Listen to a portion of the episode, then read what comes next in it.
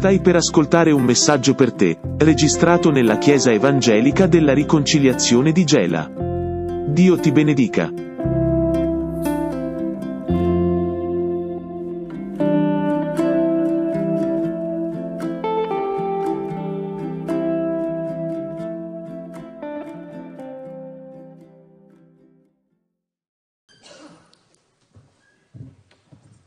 Amen. Alleluia. Sia glorificato sempre e per sempre il nome del Signore. Alleluia, alleluia. Mentre adoravamo, guardavo questa figura di questo soldato, un guerriero, che però è in adorazione. Onestamente vorrei sempre stare in preghiera davanti al Signore, però le cose che stiamo ascoltando, le cose che stiamo vedendo, ci spingono ad accettare quella parte della parola in cui ci dice che noi siamo dei guerrieri e che ci dobbiamo preparare a un combattimento spirituale. Amen. Ora leggiamo Efesini 6, finalmente dopo tanto combattimento parliamo un po' dell'armatura del credente. Efesini 6,10 è scritto: del resto fortificatevi nel Signore nella forza della sua potenza. Rivestitevi della completa armatura di Dio affinché possiate stare saldi contro le insidie del diavolo. Il nostro combattimento infatti non è contro sangue e carne, ma contro i principati, contro le potenze, contro i dominatori di questo mondo di tenebre, contro le forze spirituali della malvagità che sono nei luoghi celesti. Perciò prendete la completa armatura di Dio, affinché possiate resistere nel giorno malvagio e restare in piedi dopo aver compiuto tutto il vostro dovere. State dunque saldi, prendete la verità per cintura dei vostri fianchi, rivestitevi della corazza della giustizia e mettete come calzatura ai vostri piedi lo zelo dato dal Vangelo della pace. Prendete oltre a tutto ciò lo scudo della fede, con il quale potrete spegnere tutti i dardi infuocati del maligno. Prendete anche l'elmo della salvezza e la spada dello Spirito, che è la parola di Dio. Pregate in ogni tempo per mezzo dello Spirito, con ogni preghiera e supplica. Vegliate a questo scopo con ogni perseveranza, pregate per tutti i santi e anche per me, affinché mi sia dato di parlare apertamente per far conoscere con franchezza il mistero del Vangelo, per il quale sono ambasciatore in catene, perché lo annunci francamente come conviene che ne parli. Amen. Facciamo il punto della situazione, lo faremo sempre fin quando questi concetti non ci saranno chiari nella nostra testa. Amen.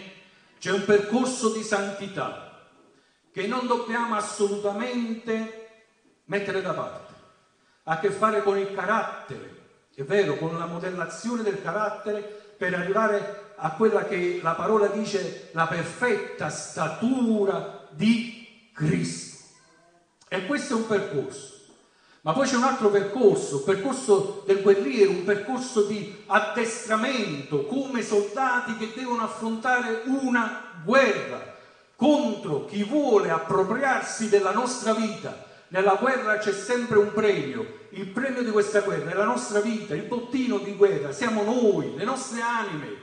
C'è il nemico che si vuole appropriare della concentrazione e per questo nella chiesa, nelle comunità ci sono anche le distrazioni, da quelle che ci vorrebbero distrarre, dal piano di Dio, dalla parola di Dio, perché il nostro nemico vuole i riflettori tutti per lui.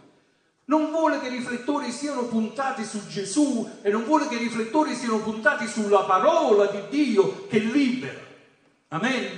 Amen. Vi voglio belli svegli, senza nessuna preoccupazione, non perché io sono bello, ma voglio gli occhi su di me e sulla parola di Dio.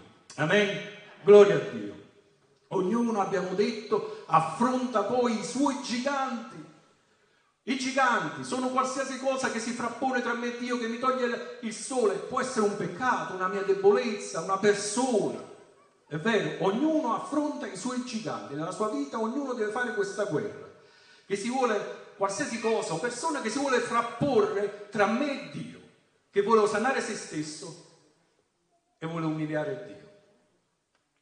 E noi abbiamo detto che l'autore, la sento che è da parte del Signore, nelle prime predicazioni dicevo, io penso che la parola chiave per questo 2022 sia autorità, ma io penso che il Signore ci stia dando conferma che la parola chiave che dobbiamo fare nostra è autorità, autorità nel combattimento, autorità nel difendere ciò che ci è stato già dato in Cristo Gesù e autorità nel riappropriarci, nello strappare con tutte le nostre forze quello che il nemico forse ci ha già rubato, perché può essere che il nemico già ci abbia rubato qualcosa, può essere pure che stia tentando per rubarci qualcosa, oppure siamo talmente fuori dai piani di Dio che il nemico non ci pensa proprio, e questa secondo me è una brutta cosa. Amen, gloria a Dio. Autorità nel combattimento, nel riprenderci le nostre benedizioni. E poi abbiamo visto 2 settimane fa che anche se, vi ricordate questa tripletta di versetti che stiamo imparando a conoscere, anche se l'esito della battaglia è nelle mani di Dio, e Dio è colui che può fare tutto, nulla è troppo difficile per Lui, e se noi dobbiamo mettere semplicemente in conto solo di avere fede, ogni cosa è possibile per chi crede. Noi abbiamo detto 2 settimane fa che spesso facciamo l'esperienza della debolezza, amen, dell'insuccesso, della caduta, e la parola di Dio ha confermato che noi siamo deboli, ma la parola di Dio ci ha dato pure i giusti suggerimenti per come affrontare questa debolezza. Sapete, la parola di Dio, vi ricordate, ha anche espresso qual è il segreto della forza, che sono 4 atteggiamenti che li dobbiamo capire, li dobbiamo applicare. Il primo atteggiamento è capire che noi siamo deboli. La parola di Dio è veritiera quando dice che noi siamo deboli, esposti al peccato, ma anche la parola ci dice che se io corro, mi appoggio, confido nel Padre Celeste, ricevo la sua forza.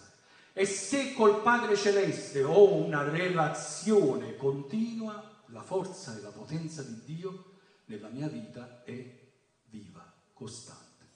Amen? Amen. Il Signore non ha mai promesso di toglierci la debolezza, il Signore non ha mai promesso di toglierci la spina nel fianco, però promette di riempirci con la sua forza e con la sua potenza, tant'è che noi possiamo essere più che vincitori. In tutte queste cose, noi siamo più che vincitori in virtù, non in virtù mia, ma in virtù di colui che ci ha amati. E poi vi ricordate, ci siamo lasciati 2 settimane fa con quella frase: la mia debolezza non è mancanza di potenza.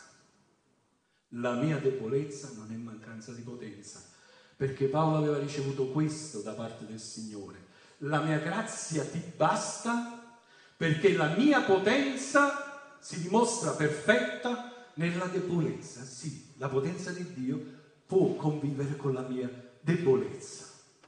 Amen? Gloria a Dio.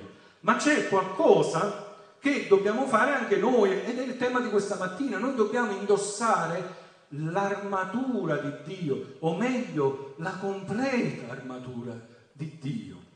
Poi scusate, dimentico, nei 2 giovedì abbiamo visto pure la potenza dello Spirito Santo che cambia le vite, è vero? Nel ruolo fondamentale del combattimento spirituale. Ma anche oggi abbiamo visto da dove viene la mia forza, la nostra forza, il nostro aiuto. Del resto, fortificatevi, prendete forza nel Signore e nella forza della sua potenza. Amen. Dobbiamo fortificarci, c'è una guerra, e se c'è una guerra ci vuole un'armatura. Queste cose fanno riferimenti sicuramente al Medioevo, ai tempi dei Romani, è vero, ma il messaggio è attuale. Noi adesso al massimo col giubbotto antiproiettile usciremmo in guerra. Ma Efesini 6,10, lo voglio rileggere, ci dice che c'è una guerra e noi possiamo fare finta di niente, possiamo pure essere persone poco spirituali, molto naturali e dire: questa guerra non mi appartiene, non è mia, ma c'è la guerra e il bottino di quella guerra sei tu. Il bottino di quella guerra è l'anima tua. Del resto fortificatevi nel Signore e nella forza della sua potenza. Rivestitevi della completa armatura di Dio affinché possiate stare saldi contro le insidie del diavolo. Stare saldi, fermi. Il nostro combattimento infatti non è contro carne e sangue, non è contro un essere umano, non è contro la persona, ma contro i principati, contro le potenze, contro i dominatori di questo mondo di tenebre, contro le forze spirituali della malvagità che sono nei luoghi celesti. C'è un'area sopra di noi che è il cielo, che noi vediamo, che è come delle stelle, è quello che il nostro occhio vede, ma c'è qualcosa, un altro cielo, chiamiamolo cielo, che è sopra, in cui si combattono delle guerre, tra le potenze spirituali, tra le forze della malvagità e le forze di Dio. E, come abbiamo ascoltato giovedì, chiunque di noi vuole fare qualcosa per il Signore, anche semplicemente aprire le labbra e lodarlo, sperimenterà questa guerra spirituale. Ci sono dei nemici invisibili nel mondo spirituale che bisogna combattere con armi spirituali, altrettanto invisibili ma altrettanto reali. E il fatto che non le vediamo non significa che non esistano, sono spirituali, sono nel mondo spirituale. Quindi ci sono nemici nel mondo spirituale che ci vogliono perdenti, falliti. Vogliono che il piano di Dio non avanzi per nessuna maniera al mondo. Non vuole che usciamo fuori a evangelizzare il nostro nemico. Non vuole che andiamo a cogliere le anime che hanno bisogno. Ma abbiamo appunto un'armatura sovrannaturale, spirituale, per il combattimento sovrannaturale. E quindi quando ci andiamo a rivestire, vi ricordate quell'immagine del pugile che mentre prima di andare al combattimento ricordava quei versetti, l'esito della battaglia nelle mani del Signore che può tutto e io posso tutto in colui che mi fortifica? Mentre noi indossiamo questa armatura e ripetiamo questi versetti, sappiamo che noi ci stiamo rivestendo di una protezione contro i trucchi, i disegni, gli inganni del nostro nemico. E sappiate una cosa, il nostro nemico non è leale, non è un avversario leale e non aspetta che noi ci mettiamo lì a indossare l'armatura. No, non aspetta, ci colpisce prima che noi la indossiamo, quindi facciamolo subito. Un autore cristiano, Mark De Han, molto in voga in America, fa molti programmi per la radio. Lui dice che sarebbe bello se Dio avesse sirene giganti per avvertirci di un attacco del diavolo. Sapete le sirene? Quelle che si sentivano in tempo di guerra, Cioè, sapete, l'avete visto nei film? Nessuno ha visto. Qua dentro nessuno ha fatto la seconda guerra mondiale, è vero? No? Però qualcuno di noi è fatto in militare e la sirena se la ricorda, Comunque. Sarebbe bello se Dio avesse sirene giganti per avvertirci di un attacco del diavolo. Ma lui non opera in quel modo. Invece dobbiamo leggere la Bibbia regolarmente, meditare sulle sue verità, mantenere un atteggiamento di preghiera per tutto il giorno ed essere pieni di Spirito Santo. Solo allora saremo sensibili a un imminente assalto del maligno e saremo armati della grazia per affrontarlo. Nessuno ci avviserà quando il nemico arriverà. Anzi, un'altra parte della parola dice che il diavolo viene di notte, e chi viene di notte se non qualcuno per rubarci le benedizioni del Signore. Brevemente però vediamo questa armatura. la cintura della verità, versetto 14, state dunque saldi, prendete la verità per cintura dei vostri fianchi. Se vedete quell'immagine che ho trovato, probabilmente più medievale che dei tempi dei Romani, però va bene lo stesso, voi vedete che la cintura è un pezzo dell'armatura importantissimo, perché tiene su tutta l'armatura, la parte di sopra e la parte di sotto, la tiene unita. Non solo, poi alla cintura tu applicavi la spada. Quindi per il credente la verità è fondamentale. Conoscerete la verità e la verità vi farà liberi. Conoscerete la verità e la verità vi farà liberi. Vedete in che potenza c'è in questa, nella verità, e perché il cristiano deve parlare in verità e vivere nella verità e non nella menzogna. Le labbra bugiarde, guardate l'atteggiamento di Dio nei confronti dei bugiardi, le labbra bugiarde sono un abominio per il Signore, cioè una cosa che il Signore non sopporta proprio, non la può proprio vedere né sopportare. Quando vede uno dei suoi figli che spergiura oppure dice cose false, queste cose false sono in abominio agli occhi del Signore, ma quelli che agiscono con sincerità gli sono graditi. E ora noi siamo rivestiti del sangue di Gesù. Amen? Siamo rivestiti del sangue di Gesù. Noi andremo dal Signore non per i nostri meriti, lo vedremo più avanti. Ma c'è un ma. Il Signore gradisce le persone vere, le persone che agiscono in maniera cristallina, trasparente. Addirittura in Proverbi 6,16, un passo famosissimo, è scritto: le cose che il Signore odia.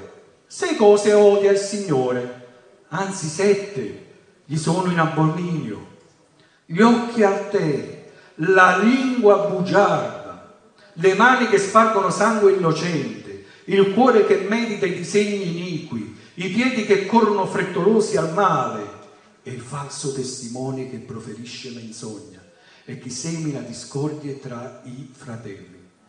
Ora, quando io dico una bugia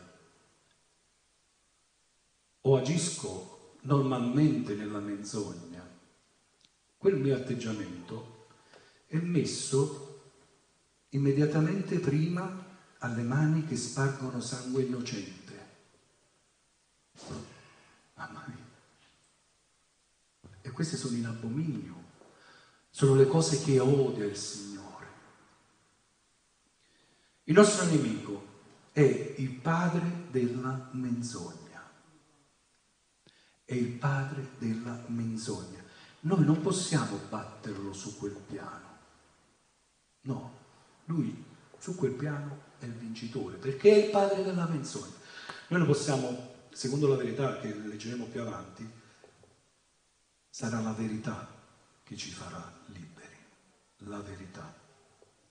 Lutero disse: e sebbene questo mondo pieno di diavoli minacciasse di distruggerci, noi non temeremo, perché Dio ha voluto che la sua verità trionfasse attraverso di noi.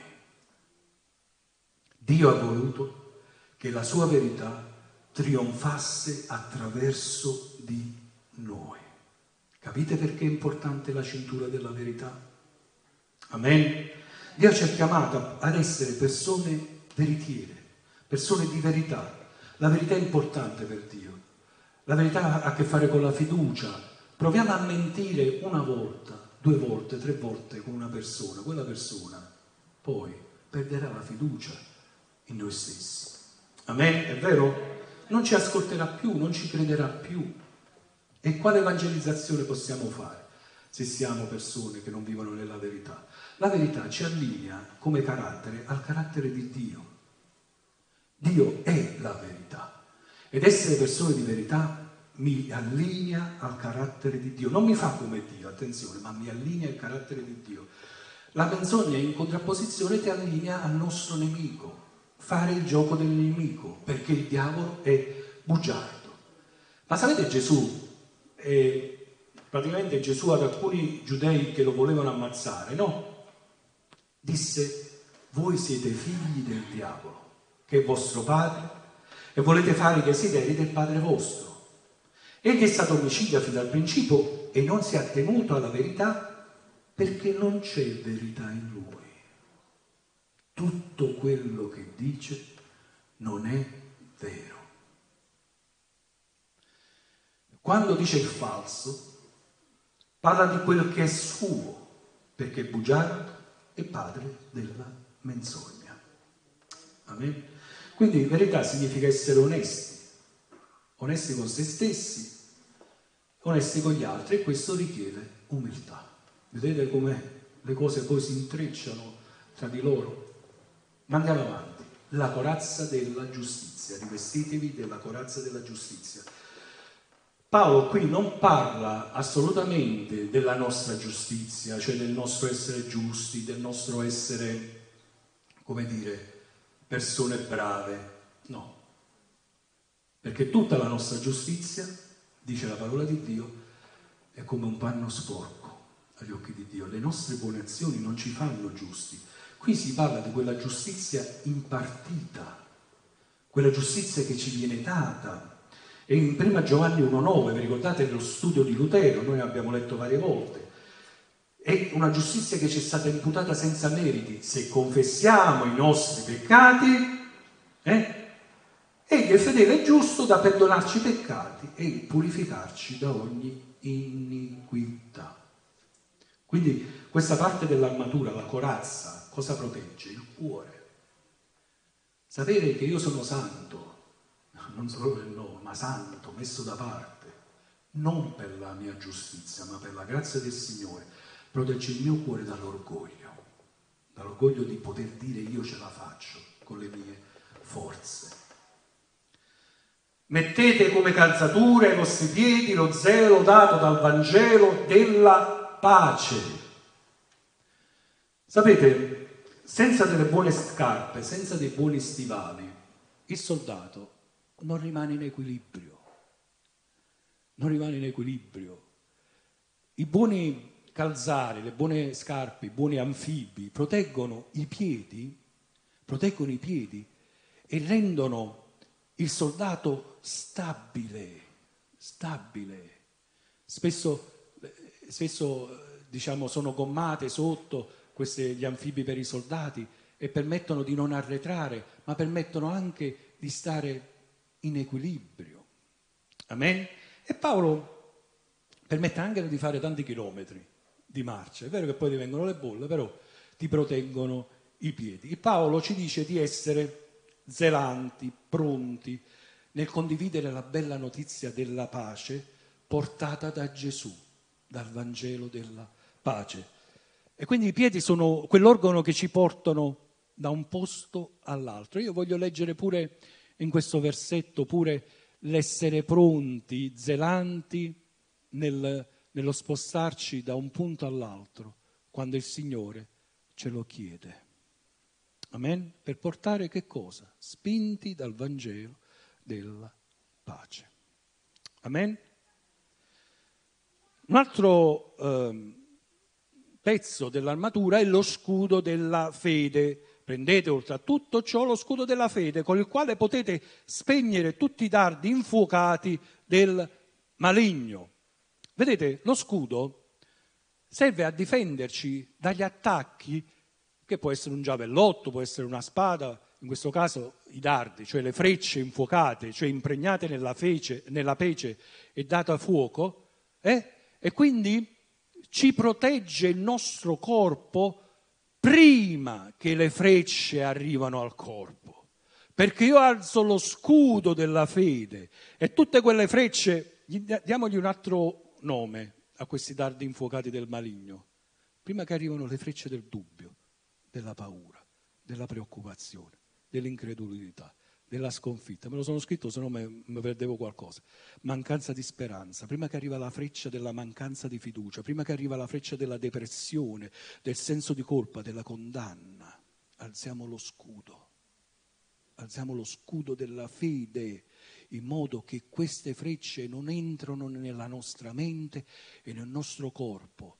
E quando alziamo lo scudo della fede noi stiamo dicendo: non mi importa di quello che i miei occhi stanno vedendo, non mi importa di quello che le mie orecchie stanno sentendo, ma io ho fiducia nel Signore e io alzo lo scudo della fede. Amen. E nessuna freccia può arrivare alla mia mente, nessuna freccia può arrivare al mio cuore, ai miei sentimenti, perché io ho fede in colui che è più forte di colui che ha scoccato quella freccia. Amen. Gloria a Dio. L'elmo della salvezza, l'elmo della salvezza. È vero, l'elmo protegge la testa, quindi la mente, i pensieri. Io non voglio fare molte congetture e dire quello che la parola di Dio non dice, però sapete, a volte la nostra mente è veramente un campo di battaglia. I pensieri sono l'anticamera poi della mia azione, no? Quindi quante volte ci assalgono pensieri peccaminosi, immagini, mentalità negative, preoccupazioni, è vero? Eppure tutto questo appesantisce la mia mente. Ora, la mente dell'uomo è come un organo, si deve alimentare. Come lo alimentiamo? Ci sono vari tipi, vari alimenti che possiamo dare. Proverbi 15:14 ci dice che il cuore dell'uomo intelligente cerca la scienza, ma la bocca degli stolti si pasce di follia. Cioè, l'uomo intelligente cerca la conoscenza, la scienza, la conoscenza, nutre la mente della parola di Dio, della conoscenza della parola di Dio, mentre lo stolto si ciba di che cosa? Di cose folli, di cose senza senso. È la nostra mente che è un organo. Quando si dice noi siamo quello che mangiamo, è vero, assorbe. Noi dobbiamo pregare perché i nostri giovani fuggono dalle immagini che poi si impregnano nella loro mente e vale a togliere. Noi siamo come delle brocche piene di vino o di acqua sporca, per meglio dire, perché qualcuno ama il vino, io no, quindi faccio un altro esempio, pieno di acqua sporca. Dobbiamo aggiungere sempre acqua pulita al nostro cuore, alla nostra mente, affinché poi l'acqua sporca si diluisce piano piano fino a scomparire. Amen? Tutti questi pensieri appesantiscono la nostra mente.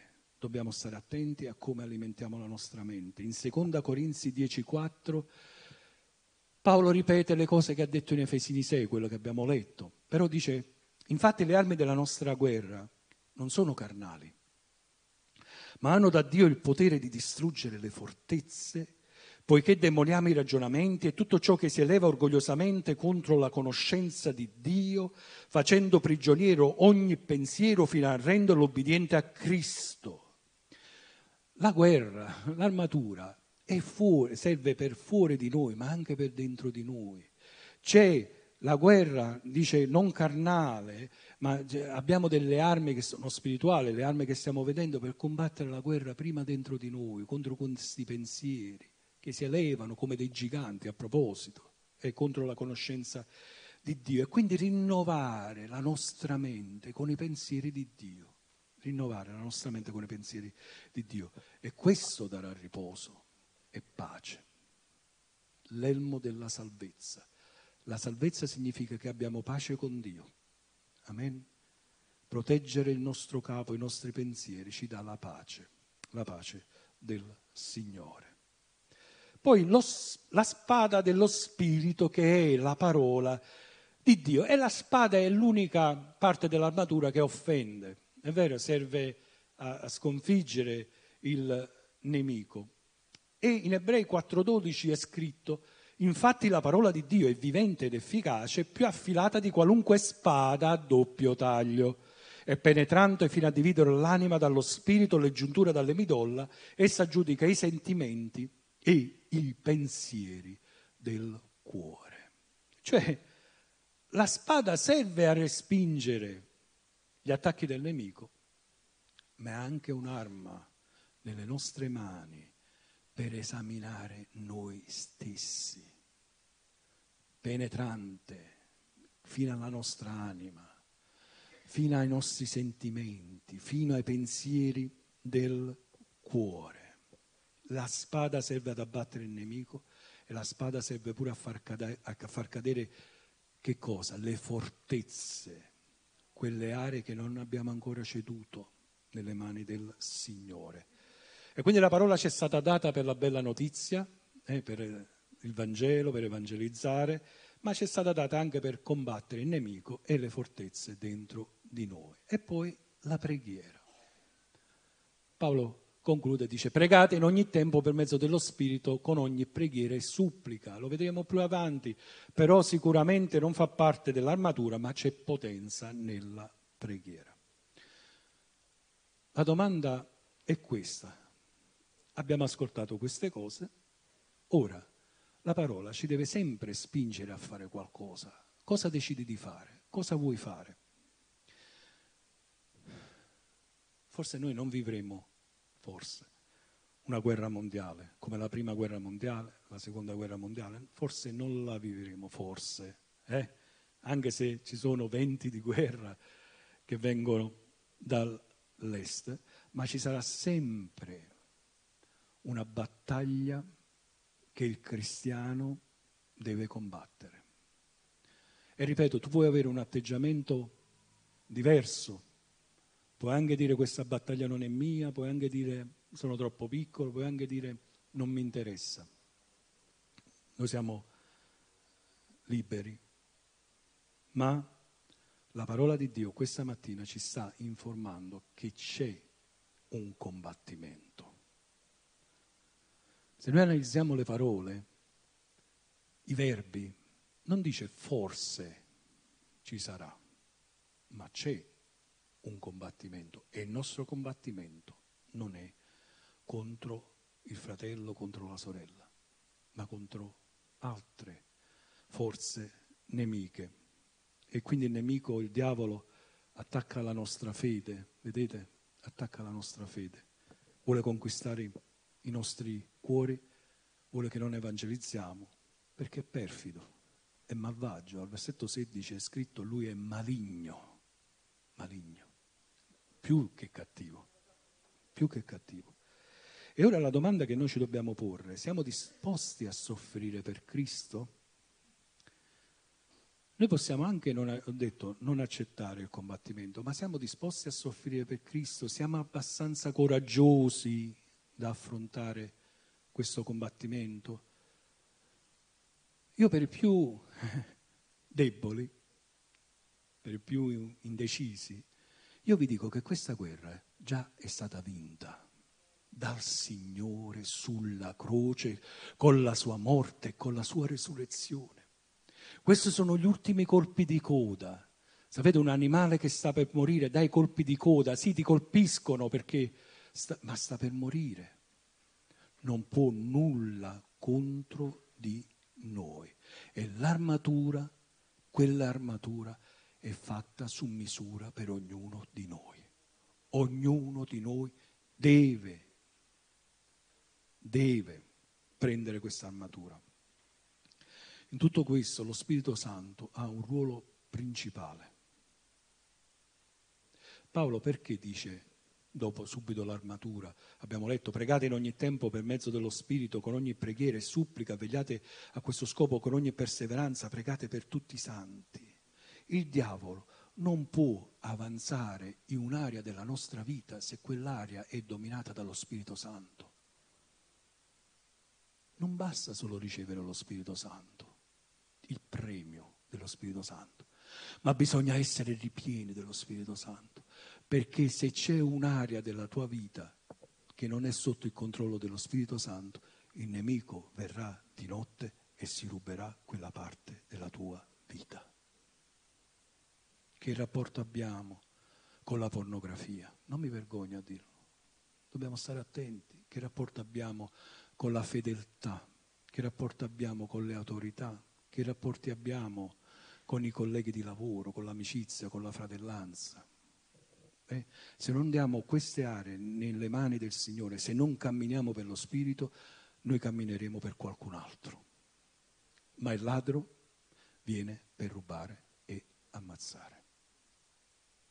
Amen? Amen. E poi il buon soldato poi ha solo quell'armatura. Ha solo quell'armatura. Quando noi vediamo i film dei combattimenti della Seconda Guerra Mondiale, hanno uno zainetto leggerissimo dietro le spalle e poi il fucile davanti, il giubbotto antiproiettile, l'elmetto, un po' di queste cose, diciamo. Ora il giubbotto non è fatto di ferro, è fatto di Kevlar, però il soldato deve camminare leggero, deve avere poche cose, solo questa armatura. Perché dico questo? Perché noi abbiamo dei seri problemi. Noi, su di noi, ci portiamo tante cose brutte, il peccato, il peso del peccato, il peso, quante cose mettiamo prima di Dio. Anche la nostra famiglia è importantissima, ma viene prima Dio, nel ruolo di importanza nel mio cuore. È vero o no? Poi abbiamo l'obbligo di provvedere alla moglie, ai figli, ma al primo posto nel cuore ci deve essere Dio.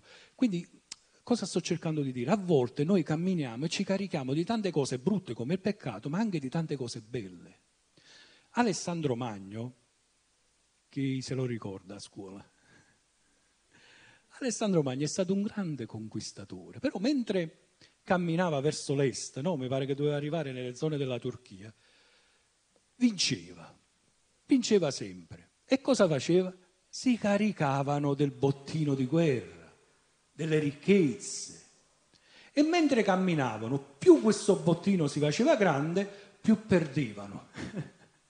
Più perdevano perché erano appesantiti, perché dovevano mettere dei soldati di guardia al tesoro, perché i soldati nell'armatura ci avevano infilato di tutto, collane, coppe d'oro, eccetera, eccetera, e perdevano i combattimenti. Allora Alessandro Magno, con grande coraggio, disse ai suoi: portatemi tutto il vostro tesoro, tutto il bottino di guerra che abbiamo fatta. Lo misero là, in parte fu bruciato, in parte fu messo sottoterra. Inutile dire che avanzarono ancora più vittoriosi. Il cristiano deve camminare leggero, non si deve portare tante cose appresso. La completa armatura di Dio. Poi c'è un altro passo che ci dice che se vogliamo correre più veloci, in Ebrei 12:1, lo leggo io per voi, deponiamo ogni peso e il peccato. Quindi cose belle e cose brutte, che così facilmente ci avvolge e corriamo con perseveranza la gara che ci è proposta. Amen. L'aiuto dello Spirito Santo, ma anche da parte nostra. Abbiamo bisogno di capire alcune cose. Ora, questi versetti hanno molto da insegnarci e mi avvio alla conclusione, ma se tu decidi di essere un discepolo, se tu decidi di voler spendere la tua vita nell'evangelizzazione, nell'insegnamento, nell'intercessione, devi sapere che ci sarà un combattimento spirituale. E la parola ci sta informando che questo combattimento è reale, c'è, anche se sovrannaturale, ma ci dice anche che c'è la completa armatura di Dio. E tu puoi anche pensarla diversamente. Noi stiamo cercando di dire, ma lo riceviamo pure da tanti ministeri nel mondo, che i tempi sono verso la fine. E non è un tempo bello, è un tempo in cui si combatte di più. Il Covid ci ha insegnato tante cose. Siamo alla fine dei tempi, fratelli.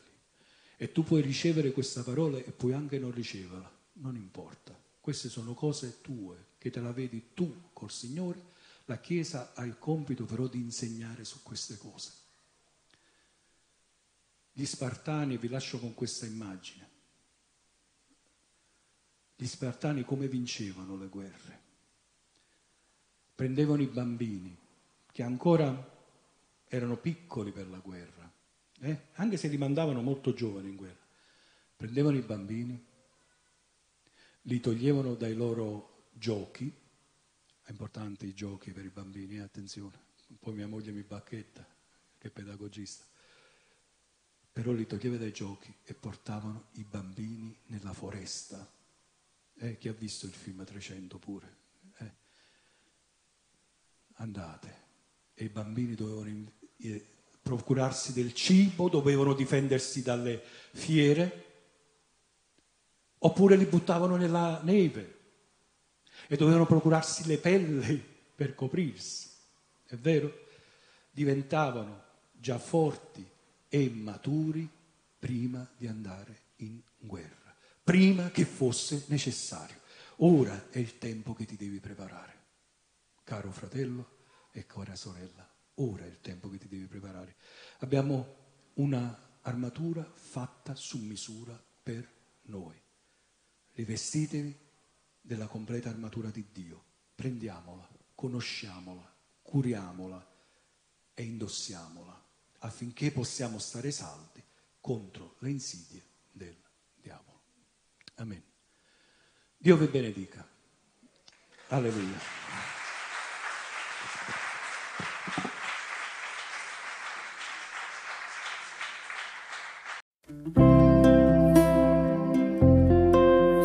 Grazie per averci ascoltato. Il prossimo appuntamento è per lunedì prossimo con un nuovo podcast. Dio ti benedica.